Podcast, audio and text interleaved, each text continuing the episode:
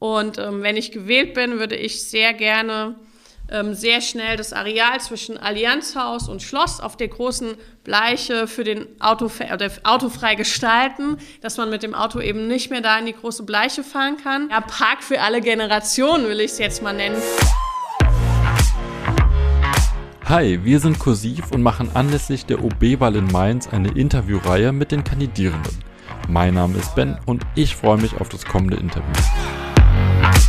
Meine heutige Gästin ist von der Sozialdemokratischen Partei Deutschlands, kurz SPD. Schön, dass du da bist, Mareike von Jungfeld. Ich freue mich auch, lieber Ben. Fangen wir direkt an. Warum kandidierst du? Weil ich für diese Stadt brenne. Mainz ist meine Heimatstadt. Meine Kinder sind hier geboren. Und ich habe einfach eine Vision, wie sich die Stadt in der Zukunft entwickeln soll. Und daher ist für mich auch jetzt der perfekte Zeitpunkt zu kandidieren, weil ich so viele Ideen habe und durch die veränderten finanziellen Rahmenbedingungen ist es natürlich mega toll, dass wir jetzt diesen Generationswechsel vollziehen können ähm, und ich diese Stadt dann auch aktiv gestalten kann. Du hast jetzt schon die Vision angesprochen und die finanziellen Möglichkeiten. Da kommen wir auf jeden Fall jetzt noch ein paar Mal drauf zurück. Wollen wir vielleicht direkt mit dem Verkehr anfangen? Ja, klar. Was muss da als erstes geändert werden? Was steht ganz oben bei dir auf der Liste?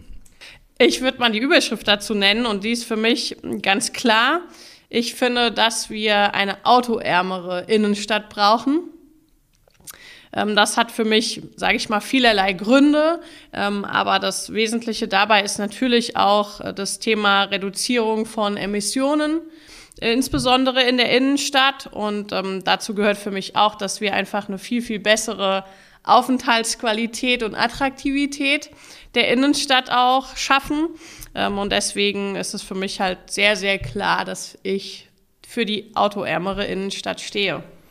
Genau, autoärmer und du stehst ja auch für ein Tempolimit von 30 km/h. Das ist ja dein Slogan auch im Wahlkampf. Ähm, es gibt jetzt ja einzelne Straßen, wo das im Moment schon ist und es gibt ja sehr viele Leute, denen das ein Dorn im Auge ist.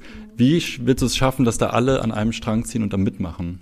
Ja, ich finde es total gut, dass du das Tempo 30 in der kompletten Innenstadt ähm, auch direkt ansprichst. Ich ähm, führe immer ein Beispiel an und zwar, ähm, als ich noch jünger war, also ich bin jetzt Anfang 40 und habe ja auch ähm, hier in Mainz studiert, zumindest zum Teil studiert und ähm, ja, als ich hier studiert habe, war es noch total üblich, in Kneipen und Clubs zu rauchen. Und ähm, ja, mein Freundeskreis war damals auch noch sehr dagegen ähm, und meinte, das ist überhaupt keine gute Idee, Clubs rauchfrei zu machen. Und das verliert ja voll an, ähm, ja, an, an Spaß und so weiter äh, im Club. Und ähm, ja, dann wurde es aber entschieden und man durfte nicht mehr rauchen. Und innerhalb ganz weniger Wochen war es tatsächlich so, dass wir es alle gut fanden. Und ähm, ich glaube, dass es mit Tempo 30 genauso sein wird. Ähm, man ist es nicht so gewohnt. Ähm, und deswegen hat man jetzt so eine, so eine Hemmschwelle dabei. Aber ich glaube, dass wenn man einfach so eine einheitliche Regelung hat, und das ist auch so mein Gedanke dabei, ähm, ich fahre nicht so oft hier mit dem Auto in der Innenstadt, aber wenn, dann stört es mich fast, weil ich so gefühlt nie weiß, darf ich jetzt hier noch 50 fahren oder ist hier jetzt schon 30? Und ähm, deswegen bin ich der Überzeugung, dass wir dadurch auch eine Vereinfachung bekommen, wenn einfach jeder weiß, sobald er das Areal kommt, darf er auch nur noch Tempo 30 fahren. Ähm, und ein weiterer Aspekt ist halt für mich auch, dass ich schon finde, dass wir auch schwächste VerkehrsteilnehmerInnen an der Stelle auch schützen müssen. Ähm, ich habe selbst zwei äh, jüngere Kinder ähm, und fände es einfach sehr, sehr toll, wenn man nicht mehr so ja, autozentriert auch ähm, die Innenstadt denken würde. Wenn wir jetzt nicht autozentriert denken, dann kommen wir schnell zum ÖPNV. Und da ist ja im Moment auch das Gegenteil von Vereinfachung der Fall. Du hattest ähm, bei einer Podiumsdiskussion gesagt, du willst ein Ticket für 1,20 Euro anbieten. Wie kommt der Preis zustande? Warum diese 1,20 Euro? Warum nicht direkt kostenlos? Und wie kann man das so schnell umsetzen? Oh ja, ich fand das an dem Abend ähm, ein bisschen undankbar, weil eigentlich, ähm, finde ich, kann man nicht eine seriöse äh, Aussage treffen, wie der Preis in zehn Jahren äh, sein wird. Weil an dem Abend war ja dann die Frage, ja, wie, wie ähm, viel wird ein Ticket in zehn Jahren kosten? Und da wollte ich erst so ein bisschen ausweichen, weil ich schon direkt dachte, naja, wie soll ich das jetzt sagen können, wie in zehn Jahren der Preis ist? Ähm, und dann wurden wir ja aber so festgenagelt, ja, ihr müsst jetzt aber irgendwie einen Betrag sagen, würde ich mich vielleicht heute gar nicht mehr drauf einlassen. Ähm, aber ich habe dann diesen Preis gesagt und ich würde jetzt einfach auch dafür stehen, dass in zehn Jahren definitiv ÖPNV günstiger sein wird und auch sein muss. Ähm, ich bin aber nicht so sicher, ob kostenlos wirklich die, die glückliche Variante ist. Ähm, bin da auch noch ein bisschen bei Michael Ebling, der ja immer gesagt hat, äh, was nichts kostet, ist auch nichts wert. Und ähm, deswegen finde ich, wir müssen da einfach günstiger und attraktiver werden, was auch Verbindungen etc. angeht, insbesondere dann auch nochmal ins Umland. Ähm, aber kostenfrei müsste es für mich tatsächlich nicht sein. Wobei das kostenfrei sich ja auch eher darauf bezieht, dass man es über die Steuern finanziert und dann ja diesen Vorteil hätte, dass es wie wenn ich jetzt eine Monatskarte habe und sage, okay, ich habe es ja eh schon bezahlt, dann kann ich es jetzt ja auch nutzen. Das wäre ja mhm. kostenfrei mhm. sozusagen ja nicht komplett, mhm. dass niemand mehr dafür zahlt. Aber mhm. das wäre jetzt nicht der erste Schritt, den du gehen würdest. Nein, es wäre nicht der erste Schritt. Also ich will, dass wir perspektivisch günstiger werden. Ähm, aber der erste Schritt wäre das jetzt für mich nicht. In der Langfristperspektive kann ich mir das sehr, sehr gut auch mal irgendwann vorstellen. Je nachdem, wie sich tatsächlich auch Steuereinnahmen und finanzielle Rahmenbedingungen ähm, hier in der Zukunft auch ähm, entwickeln werden. Ähm, aber ich will nicht so eine Gießkannenpolitik betreiben und ähm, habe dann auch meine Schwerpunkte. Da werden wir ja gleich auch ähm, noch dazu kommen. Ähm, aber ich weiß, der Wunsch ist äh, da und ich halte den auch für total legitim. Ähm, aber mit allen meinen Schwerpunkten gemeinsam glaube ich halt, dass wir sehr, sehr verantwortungsbewusst, gerade auch mit den Mitteln, die wir im Prinzip durch Steuereinnahmen hier in der Stadt generieren, umgehen sollten. Ähm, und deswegen, ähm, ja, würde ich heute tatsächlich sagen, dass ein kostenloser ÖPNV für mich aktuell ähm, nicht realisierbar ist. Okay. Dann, ähm, du hast schon angesprochen, auch Steuern, kommen wir direkt zur Gewerbesteuer. Wie bleibt Mainz attraktiv für Unternehmen trotz der Globalisierung? Wir haben es jetzt ja bei BioNTech gesehen, dass es schon sehr gut sein kann, wenn Unternehmen in der Stadt ansässig sind. Ja. Wie bleiben wir da in Zukunft attraktiv? Ja, ja vielleicht äh, mal eingangs dazu. Äh, Mainz hat jetzt tatsächlich ähm, eine der niedrigsten Gewerbesteuerhebesätze in ganz Deutschland. Und das allein ist natürlich schon mal auch, gerade wenn wir im Bereich Gewerbeansiedlung schauen, ein Standortvorteil. Ähm, also bis vor eineinhalb Jahren war der ähm, Gewerbesteuerhebesatz ja auch noch höher. Ähm, der Stadtrat hat hier sehr kurzfristig gehandelt aufgrund der aktuellen Entwicklungen. Und ich glaube, das Momentum war genau richtig zu nutzen, auch an der Stelle und uns damit auch attraktiv zu machen natürlich, ja, weil am Ende hat das was mit Standortvorteil auch zu tun. Wie sind steuerliche Rahmenbedingungen vor Ort, ähm, wenn sich Unternehmen hier ansiedeln wollen? Und deswegen bin ich sehr, sehr froh. Ich sitze ja auch im Stadtrat hier in Mainz, ähm, ja, dass die Mehrheit entsprechend auch so entschieden hat.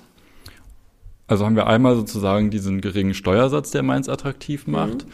Dann, ähm, was kommt da noch dazu? Was denkst du ist noch wichtig?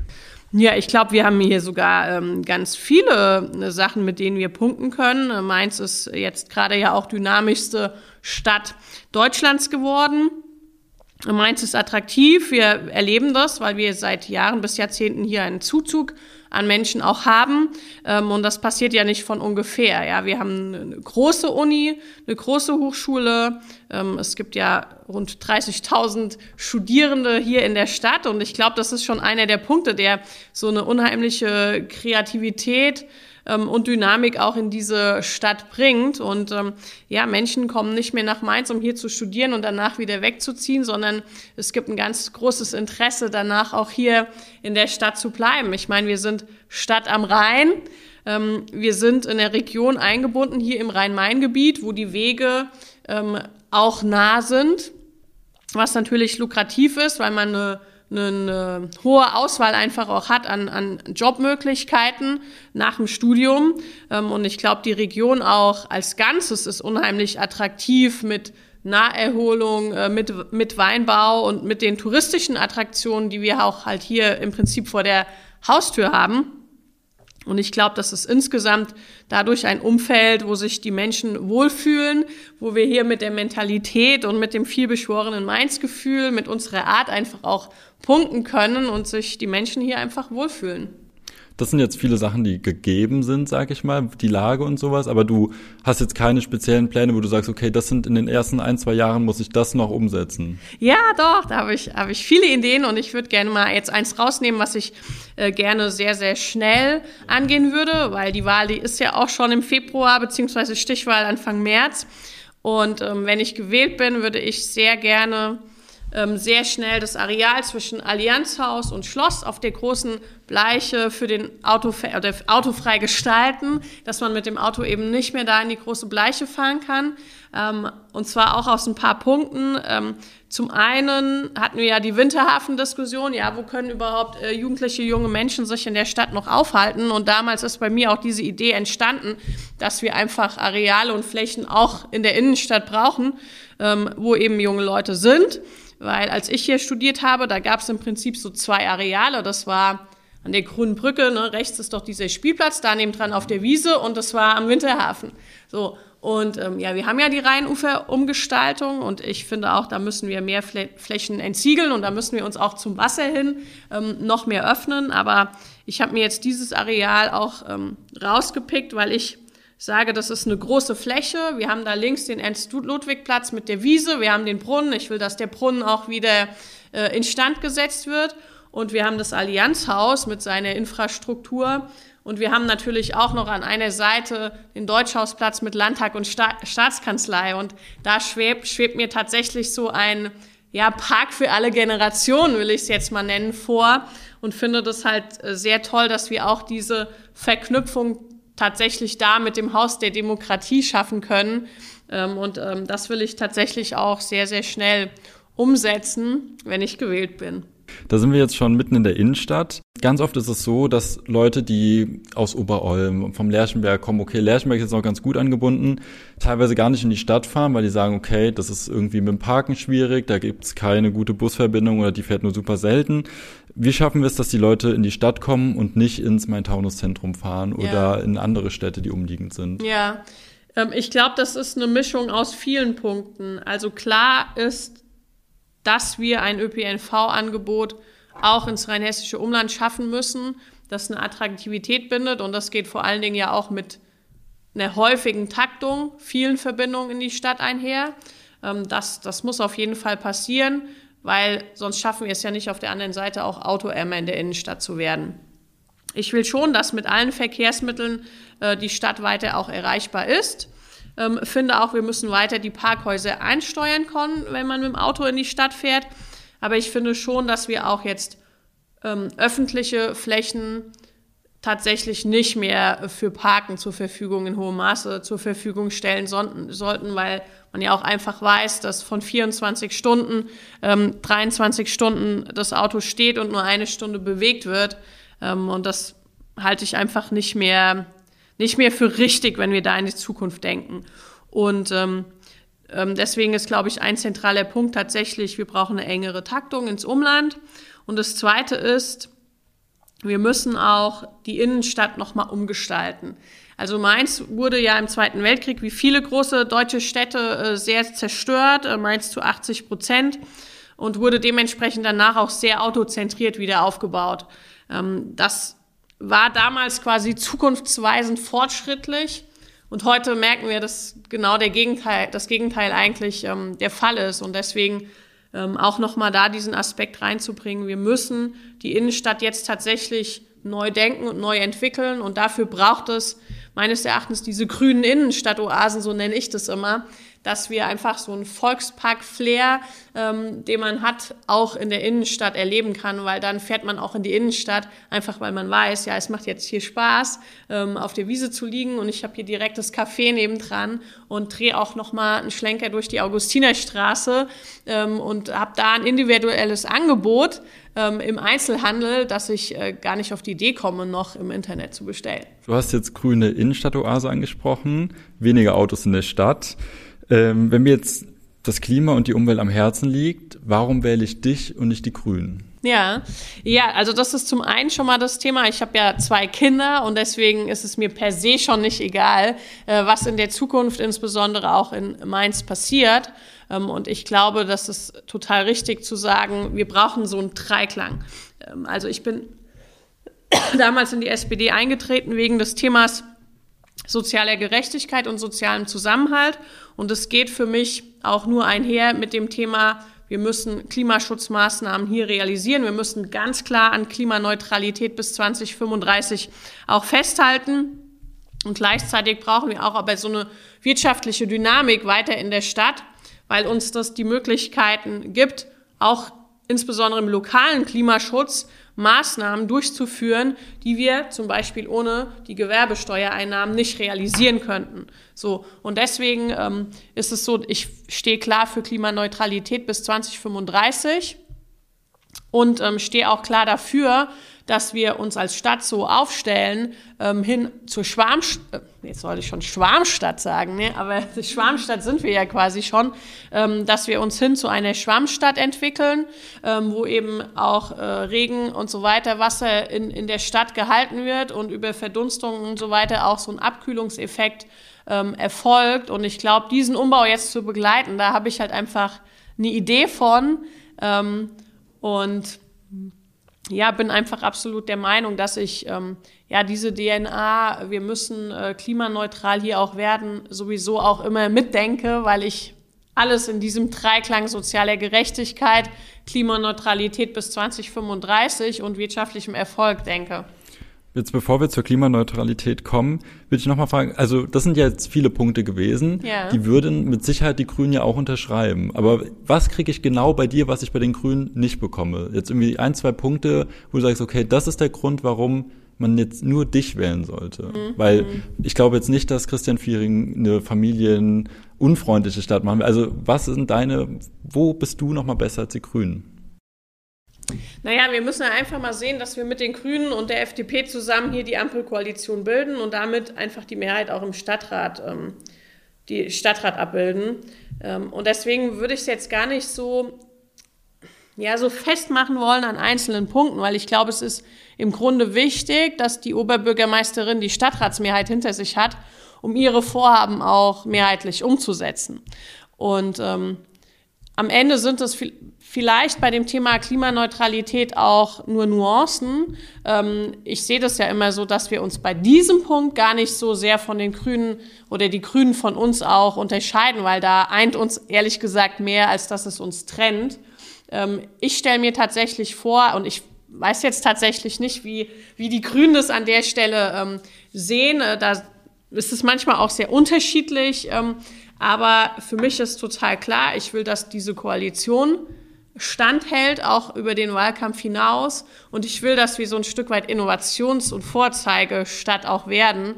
Und da ist ja viel in der, in der Diskussion das Thema Biotechnologieerweiterung, ähm, Hochschulgelände 2, wie soll das aussehen? Und ähm, ich habe echt diese Vision und wünsche mir das für die Zukunft, dass es uns an der Stelle gelingt, ähm, sage ich mal, auch Konflikte, die da sind im, im Bereich Kaltluftentstehung, auch aufzulösen und in dem Sinne tatsächlich Innovationsstadt und Vorzeigestadt werden, weil natürlich viele Kommunen gerade daran arbeiten, wie kann man so Konflikte auch auflösen. Und da habe ich einfach vor, dass wir das hier schaffen und damit tatsächlich so Vorreiterin auch sein können. Du hast jetzt Klimaneutralität bis 2035 angesprochen. Das ist ja auch viel vom Bund abhängig, wenn es jetzt mhm. darum geht, Vorschriften für Dämmung. Was kann die Stadt Mainz denn machen, damit es dann uns gelingt? Weil der Bund will es ja eigentlich erst bis 2045 schaffen. Da müssten wir ja sogar noch ein Stück voraus sein.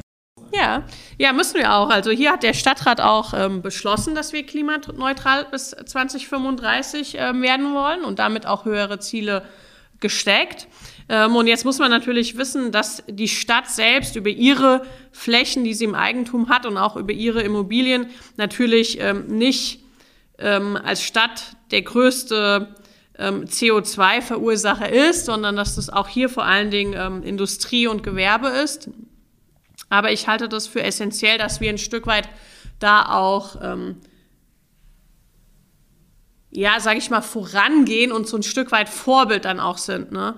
Und ähm, wir haben ja die Wohnbau als stadtnahe Gesellschaft, die ähm, hier viel, viel auch im sozial geförderten Wohnraum ähm, auch eben macht. Und ähm, die Wohnbau ist ja auch schon dabei, ihre Gebäude Zug um Zug zu sanieren.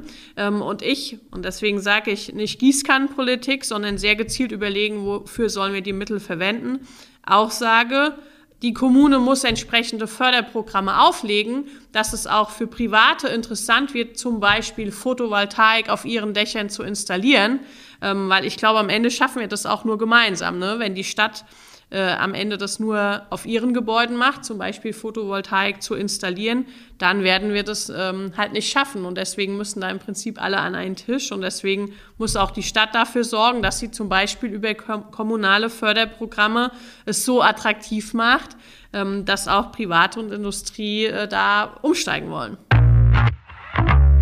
Kursiv, das ist mehr als ein Schriftstil. Schau bei Instagram und Facebook gerne unter kursiv.report vorbei, folge dem Podcast, damit du nichts mehr verpasst. Wenn wir schon beim Wohnraum sind, lass uns da direkt kurz bleiben. Ja. Ähm, wo sollen denn die Leute hinziehen, wenn sie ja. nach Mainz ziehen wollen? Also das ist so eine der zentralen Fragen tatsächlich auch. Wie äh, funktioniert bezahlbares Wohnen noch in, in Städten vergleichbarer Größe und auch in Mainz? Und mein Ansatz ist tatsächlich zu sagen, wir müssen mal weg von diesem Insellösungsgedanken und wir müssen weg davon zu sagen, alle Herausforderungen, die es gibt, die schaffen wir nur in Mainz und stellen die Käseglocke über Mainz und sagen, hier müssen wir das äh, irgendwie hinbekommen. Weil am Ende sage ich, wir müssen mal auch die Region Rheinhessen eher mal in den Fokus nehmen ähm, und tatsächlich Rheinhessen nicht nur als touristische Region begreifen, sondern tatsächlich auch überlegen, wo macht es denn Sinn? Die Wege sind hier ja überall noch relativ kurz, zu sagen, wo schaffen wir denn Gewerbe, wo schaffen wir denn Wohnraum? Und das wäre tatsächlich mein Ziel, ähm, dass wir nicht hier in der Stadt im Prinzip alles machen. Ne? Wir wollen hier Biotechnologieerweiterung, ähm, wir wollen neues Wohnen, ähm, sondern da wirklich mal auch hinzugehen, wie kann das denn in der ganzen Region einfach auch aussehen? Ja, weil ich möchte nicht, dass wir ähm, jede landwirtschaftliche Fläche hier in Mainz noch dafür opfern, ähm, um, sage ich mal, zu versiegeln, sondern dass es gelingt, mit den politischen Akteuren insgesamt in der Region mal da auch die Region zu denken. Ja, und wichtig ist natürlich, wenn wir jetzt nochmal den Blick aber allein auf Mainz lenken, weil das haben wir natürlich erstmal unmittelbar in der Hand, zu sagen, wir müssen die Wohnbau stärker unterstützen. Wir sollen das auch noch mal intensiver mit Mitteln aus dem städtischen Haushalt tun, ähm, um im Prinzip da, wo wir sagen, da haben wir Zugriff und wir stärken die Wohnbau und die Wohnbau ist für uns die Gesellschaft, die auch im sozial geförderten Bereich viel machen kann, ähm, einfach da einen Fokus drauf zu legen. Und dann brauchen wir auch sowas wie eine aktive Bodenbevorratungspolitik. Das heißt, überall da, wo es sinnvoll ist, Flächen aufzukaufen, ähm, sollten wir das als Stadt auch einfach tun, um uns da eine Entwicklung auch ähm, vorzuhalten, ja, vorzubehalten. Wenn jetzt die Wohnbau mehr Geld zur Verfügung hat, ist ja immer noch nicht das Problem gelöst, wo kommen die Wohnungen hin? Da ist jetzt ja immer mal im Gerede einen neuen Stadtteil. Will man ja. den haben, will man den nicht haben? Also ich will es mal anders ähm, anfangen, ähm, weil ich glaube, als die Idee des neuen Stadtteils geboren wurde, da war das total richtig, auch zu sagen, wir brauchen genau das in Mainz. Ich würde es jetzt mal so ein bisschen anders ähm, diskutieren wollen, weil ich mittlerweile glaube, dass wenn wir das Thema Biotechnologie und Life Sciences hier in der Stadt so stark machen wollen, und ich stehe klar für diese Entwicklung, ähm, auch auf diesem Areal ähm, Hochschulerweiterungsgelände, dann halte ich es fast für nicht mehr zeitgemäß, auch noch an der Idee eines neuen Stadtteils festzuhalten. Ähm, ich glaube, wir müssen eher prüfen, wo können wir denn noch Stadtteile erweitern, wo macht eine Entwicklung ähm, da an der Stelle Sinn, weil auch dann schon die Infrastruktur etc. da ist. Aber ich glaube, es passt dann nicht mehr, wenn wir das eine machen mit einer Vision, die ich auch da habe, wo Wohnen, Kultur, Arbeiten ähm, an einer Stelle so im Prinzip mit einem Quartiersgedanken stattfinden kann, auch noch zu sagen, wir bauen einen komplett neuen Stadtteil auf der grünen Wiese, das geht für mich dann nicht mehr so gut zusammen. Okay, also hier gucken, was noch geht, aber wo sollen dann die Leute hin? Also wir haben, du hast gesagt, dann in Rheinhessen ausweiten, also sind dann Studierende und Familien, sollen die sich dann ausweiten nach außen hin, weil sie es nicht mehr sich leisten können, in der Stadt zu wohnen? Oder das kann ja dann nicht die Lösung sein, oder? Naja, es ist, glaube ich, ein Baustein und schon ein Teil der Lösung, ja. Weil ähm, wenn wir sagen, wir haben diese kulturelle Vielfalt in der gesamten Region, dann kann ich mir schon vorstellen, dass es für Leute, die hierher ziehen, am Ende nicht mehr so entscheidend ist, in welchem Stadtteil sie leben, sondern wie nah die Wege sind. Und wenn wir es schaffen, den ÖPNV auch so auszubauen, dass ich eben auch von Wörstadt in 20 Minuten mit der Bahn hier in Mainz bin, dann ist es ja auch attraktiv, ja, ähm, weil wir müssen jetzt schon so ein paar Interessen an der Stelle auch abwägen. Und ich halte das für total richtig, was ich gesagt habe. Wenn wir die Wohnbau weiter stärken, dann dient es natürlich auch der Wohnbau in ihrem Bestand dazu, dass sie ihren Mietspiegel relativ konstant halten kann. So, und damit gelingt es uns ja auch an der Stelle, ähm, den Wohnraum auch weiterhin preisgünstig anbieten zu können. Und ich glaube, das kann auch das Instrument sein, weil wir da eben eine höhere eine höhere Durchgriffsmöglichkeit haben, als wir das bei privaten ähm, Investoren haben. Aber ist dann auch Teil der Lösung, dass zum Beispiel jetzt eine Familie, die ein geringeres Einkommen hat oder der Studi dann am Ende in Wörstadt wohnt, also nicht irgendwie in der Mainz-Neustadt, weil es einfach nicht möglich ist, das finanziell unter einen Hut zu bringen? Naja, das kommt halt ein bisschen drauf an, ne? wie das Angebot einfach da ist. Ja, also jetzt ist ja also Neustadt, sage ich mal, schon äh, dicht bebaut mit im Geschosswohnungsbau sowieso. Da gibt's ja überhaupt nicht das, das klassische Einfamilienhaus. Das halte ich auch nicht mehr für, Zeit, ähm, für zeitgemäß tatsächlich, wenn wir über bezahlbares Wohnen in der Stadt sprechen.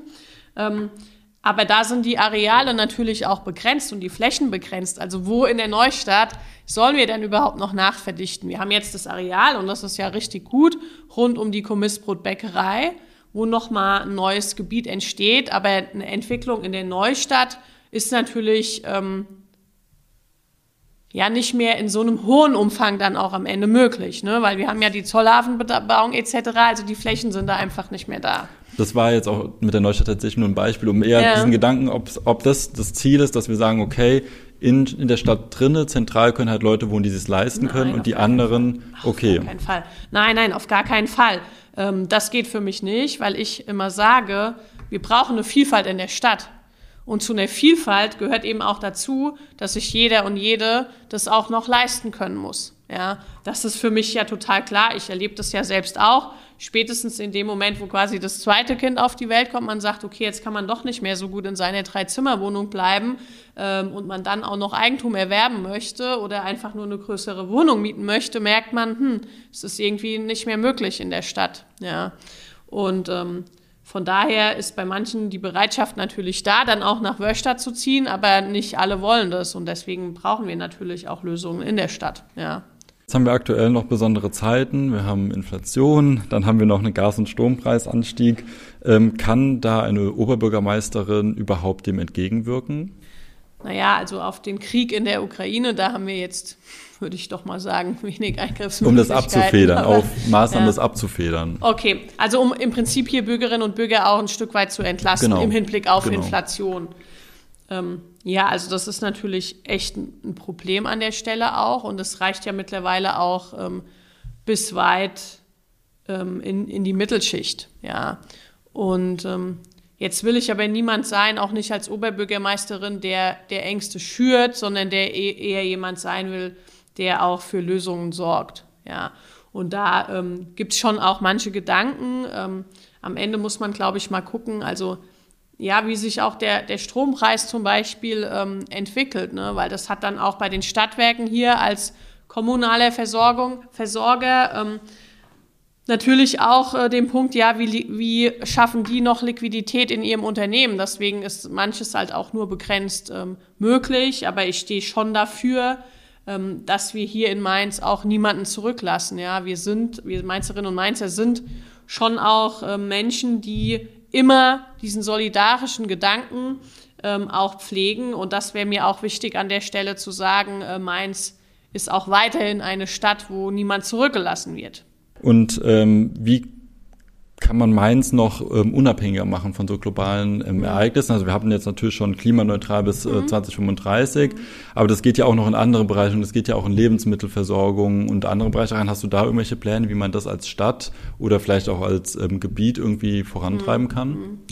Ja, ich glaube, so dieser regionale Gedanke, den ich jetzt schon so habe mit Rheinhessen einklingen lassen, der ist da eigentlich auch ganz gut, dass wir halt sagen, äh, wie können wir uns auch regional versorgen das ist natürlich hier, also es gibt ja in der Region auch noch viele landwirtschaftliche Flächen. Ähm, das ist, glaube ich, sehr, sehr zentral, dass es da auch gelingt, ähm, das weiter aufrechtzuerhalten. Und das Zweite ist schon eine Thematik, wie machen wir uns unabhängig im Bereich von Stromversorgung. Und da ist natürlich Photovoltaik jetzt ein, ein Baustein, ein Element. Ähm, wir haben natürlich auch hier mit Juvi einen Projektentwickler in dem Bereich Windenergie und so weiter, den den es auch noch mal zu stärken gilt. Ja, also ich glaube, das ist gar nicht so äh, rein das Ziel jetzt für Mainz, sondern das muss sich im Prinzip ähm, auch noch mal ja, das müssen sich ja alle fragen, wie gelingt es uns unabhängig von russischem Gas an der Stelle zu machen. Und da kann natürlich nicht die Lösung sein, ähm, ja, jetzt, jetzt gehen wir äh, nach Katar oder so. Ne? Das, das, das geht nicht. Und ähm, deswegen ist die einzige Lösung im Prinzip auch da zu sagen, wir müssen schauen, dass wir schnell auf regenerative Energien zurückgreifen. Dann ähm, bist du jetzt die Kandidatin von der SPD geworden. Ähm, wie kam es denn dazu? Ich habe gelesen, dein Vater war schon bei der SPD. War das dann schon in die Wiege gelegt oder ähm, gab es mal eine andere Partei, mit der du auch geliebäugelt hast? Also ähm, das politische Interesse, das kommt wahrscheinlich schon aus der Familie. Ähm, und wir haben dann auch immer viel diskutiert zu Hause am Esstisch. Ähm, und dann war ja mein Interesse geweckt und ich habe mich mit 16 dann tatsächlich auch entschieden, in eine Partei einzutreten und habe mir damals aber alle Partei- und Grundsatzprogramme zuschicken lassen ähm, und habe die auch alle gelesen und äh, ja, jetzt weiß ich nicht, ob es die Vorprägung war, aber ähm, auch nachdem ich sie dann alle gelesen hatte, kam ich für mich zu dem Ergebnis, ähm, dass es nur die SPD sein kann und der ausschlaggebende Punkt war tatsächlich ähm, das Thema sozialer Zusammenhalt und soziale Gerechtigkeit. Und deswegen habe ich mich damals ähm, für die SPD entschieden und ähm, habe das auch noch nie bereut. Ich muss sagen, ich bin nirgendwo so lange Mitglied äh, wie in der SPD, äh, tatsächlich jetzt schon 25 Jahre. Und ähm, ja, es ist immer noch meine politische Heimat, ja, und bin eigentlich sehr froh, ähm, weil die SPD hier nach wie vor auch ein starker Player ist und ähm, wir auch schon sehr stark davon profitieren, dass wir auch in der Landesregierung ähm, in Verantwortung sind und uns das auch wirklich sehr, sehr gut gelingt, so eine tolle Nachwuchsarbeit innerhalb der Partei auch zu leisten, ähm, weshalb ich ja jetzt zum Beispiel auch wirklich diese Chance jetzt habe, als Oberbürgermeisterin anzutreten. Jetzt äh, trittst du an. Du bist aktuell in der Doppelspitze mit Christian Kanker. Ja. Wie lief das ab? War, äh, wollte er nicht oder hast du direkt gesagt, ich mache die Kandidatur? Wie war da die Absprache? Naja, also man muss ja sagen, der Christian und ich, wir sind seit einem halben Jahr Parteivorsitzende und ähm, als wir das an dem Donnerstagmorgen erfahren haben, dann offiziell, dass Michael Ebling ähm, Innenminister wird, und er wurde ja noch dann auch an dem gleichen äh, Tag vereidigt, ähm, dann haben wir mit Jana Schmöller gemeinsam als Fraktions Fraktionsvorsitzende uns ähm, schnell zusammengesetzt und haben dann aber gesagt, wir nehmen uns jetzt mal Zeit für die wichtige Entscheidung, die jetzt auch getroffen werden muss. Und dann war es aber am Ende so, dass ähm, der Parteivorstand zusammengekommen ist und sich einstimmig auch für mich entschieden hat. Und ähm, ja, so war das. Und ich fand jetzt auch gar nicht, dass das jetzt mega lange war, ähm, weil als klar war, ich gehe in die Verantwortung, wollte ich das natürlich auch noch mal ähm, mit meiner Familie besprechen. Ich habe zwei Kinder und ähm, ja, wollte die da auch entsprechend einbinden, auch mit meinen Eltern, ähm, dass das auch alle mittragen, ja, weil am Ende ähm, ist der Wahlkampf natürlich auch so eine harte Zeit, der sich jetzt für mich zwar nicht so anfühlt, ähm, aber natürlich bin ich nicht so viel äh, zu Hause, ja, und das werde ich die nächsten acht Jahre auch nicht sein. Ähm, und deswegen ähm, ja, wollten wir da auch keinen Schnellschuss jetzt machen, sondern uns da wirklich ähm, ja, das gründlich überlegen und die notwendige Zeit nehmen. Dann schon mal vielen Dank. Ich würde dir jetzt noch die Möglichkeit geben, ein Abschlussstatement zu setzen und bedanke mich, dass du da warst. Ja, danke Ben. Das war cool. Es hat mir viel Spaß gemacht. Man lernt auch immer dann nochmal dazu. Das ist richtig gut. Und ja, abschließend will ich einfach sagen, dass ich für diese Stadt brenne, ähm, dass ich den Austausch mit den Menschen sehr, sehr liebe, dass das mein Ansatz ist, auch für die nächste Zeit ähm, wirklich mit den Menschen in Kontakt zu sein und auch Ideen aus der Stadt aufzunehmen, weil ich glaube, am Ende ähm, schaffen wir die beste Lösung, wenn wir ähm, die Stadt der Zukunft auch gemeinsam anpacken. Und ich bin dafür bis in die Haarspitzen motiviert, habe eine Idee für Stadt der Zukunft und will alles dran setzen, ähm, dass wir die gemeinsam aktiv auch gestalten. Wir freuen uns, dich morgen wieder zu hören. Bis dahin, werde selbst kursiv und lass uns in den Kommentaren auf Facebook und Instagram über die Folge diskutieren. Dort findet ihr uns unter kursiv.report.